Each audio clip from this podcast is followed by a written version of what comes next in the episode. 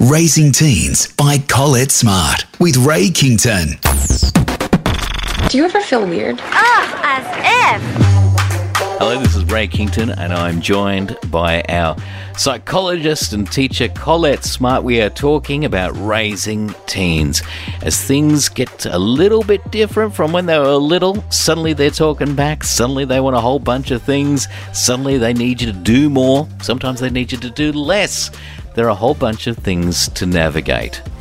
Now, Colette, one thing which is a, a really difficult but probably inevitable subject that needs to be brought up is teens and alcohol. Christine.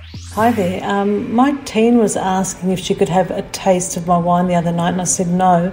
But then I thought, should I be teaching her how to handle alcohol while in the home?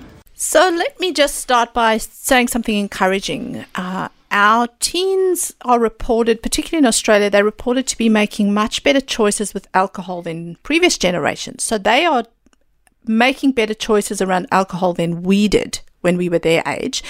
And studies in Australia show that they're choosing not to drink. More teens are choosing not to drink regardless of gender or socioeconomic background. And what they found is one of the game changers for this appears to be the reduction in parental supply. So as parents have become more and more of the risks of alcohol on the developing brain, it seems like parents are holding back. And so we know a lot of the science now tells us that alcohol affects brain development, it lowers their inhibitions, and that's risky on a brain that is not fully developed yeah. anyway. It compromises rational centers of the brain, and this, this often makes it much more likely for teens to make risky decisions. And we uh, sadly, we see half of sexual victimization incidents when there is alcohol involved. And so teens, however, who are choosing still to drink, we're seeing them drinking still at dangerous levels and binge drinking um, to to blacking out and so on. So that is that is really cons- concerning. So the one factor we now understand really is that parents are one of the main suppliers of alcohol to young teens who do drink. And this seems to come from this mistaken belief that providing your teen with alcohol will help your child drink more responsibly. That's mm. the term we often hear, because somehow they will drink under supervision, or they will only drink what I've given them, or whatever your reasoning might have been. And then they'll make better choices when they go out, when actually the opposite effect happens. We see that these teens tend to drink at much higher level quantities when they're out uh, and outside of parental supervision. It's almost like you've given them a license or a free-for-all, mm. and whatever they did at home, they, they do to a greater extent when they're out. So it's not helpful to be supplying our young people with alcohol. So if they're not going to be drinking, tasting, experimenting at home under parental supervision, they're not drinking at all, and then one day they go to a party and they think, oh, I'm going to have a glass because this has been offered to me. Is there the danger that they'll go from zero to one hundred on that night? So it, it appears that many teenagers whose parents talk to them a lot about the effects of alcohol, the dangers of alcohol on their developing brains, they don't uh, supply lots of alcohol, and you also model healthy use of alcohol mm, at yeah. home. Those teens seem to be making healthier choices when they are out. And so, I, however, I do say to parents, you can't just say to your teen, don't drink, or, you, or you're not having anything. Mm. Uh, so it's talking about all those effects, but also helping our children when we realize being a teenager is hard. Mm. They are going to go to parties where there's alcohol supplied. Uh, there will even be parties where alcohol is supplied by the adults. I remember as a teenager being at a party when I was about fourteen, and the girl's mum had bought alcohol for all of us. And, and I was oh, th- – the power imbalance is unbelievable yeah. because it's not just peers mm. uh, putting pressure on you. The parent has supplied it. You don't actually know what to do with yourself. Yeah.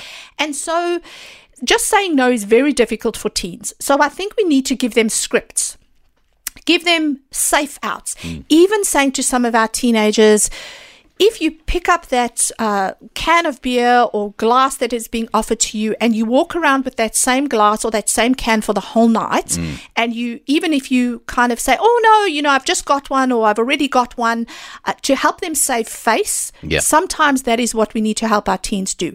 I slowly, surreptitiously poured that can of, it, it was like kind of an Alco-Pop drink mm. when I was a teenager. I slowly, surreptitiously poured it into the pot plant over the night. Um, tell them stories about the yeah. pressure you felt and what you did. And I, I think it's peer pressure is a major fa- factor around their choices around alcohol. And then as parents, modeling that you don't need to get blind drunk in your home when you have parties. What are your socials? What do they look like? Mm. Uh, is is alcohol uh, an occasional um, drink that you offer in your home when there's celebration? Um, do you never offer it? Those are conversations to have with your child. But I think the main point there is that you are not families that uh, everybody's needing alcohol to have yeah. a good time. Yeah, so good, and, good modelling. Yes. Now, on the flip side of this, what if you're a teetotaler family? So that's fine. Yes. Uh, your your child is not seeing any alcohol use at all. But then they decide, oh, well, I'd like to try that when I yes. get out. What sort of experience? They're not necessarily learning from any experience except that there is no experience. That yes. could be a really challenging thing for teetotaler parents. That can be really difficult. And no, that's not just uh, around alcohol. That will be... There will be many areas, I think, as your child, particularly as they become an adult or a young adult, once they turn eighteen and they they are legally about allowed to buy alcohol themselves, or, you know, they're legally allowed to vote and drive yeah. and so on. And so that is where there, there might be some grey areas in your relationship where you realise your child is now an adult and they need to make their own choices. Mm. And uh, that I don't think alcohol is an area that, that should break your relationship with your yeah. child. Uh, you know, it's it's not like, uh, unless they say illegally driving or taking drugs and putting other people at danger, those could be mm. much trickier conversations and more intense conversations. That's another topic. But I think there will come a time when you will need to allow your child to make their own decisions.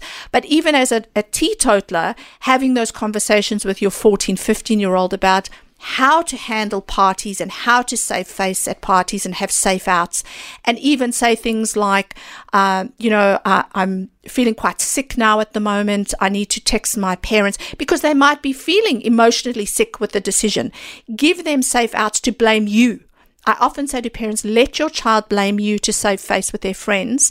Um, have safe texts. They can text you that says, I need to come home now, yeah. and and you pop in and pick them up, and let them blame you for being the killjoy or whatever mm. it might be. But it's all around um, supporting your child really at that at that stage. Yeah. Maybe you'd like to share some of your experiences with us too, perhaps even growing up, as to uh, how you handled this scenario as a teenager. How well did it go for you, or how badly did it go for you? We'd love to hear from you. And how are you modelling your alcohol consumption, or lack of, uh, to your teens? If you've got a question for us, anything it is to do with teens, we'd love to hear from you. And you can reach out to us via the Hope Media app.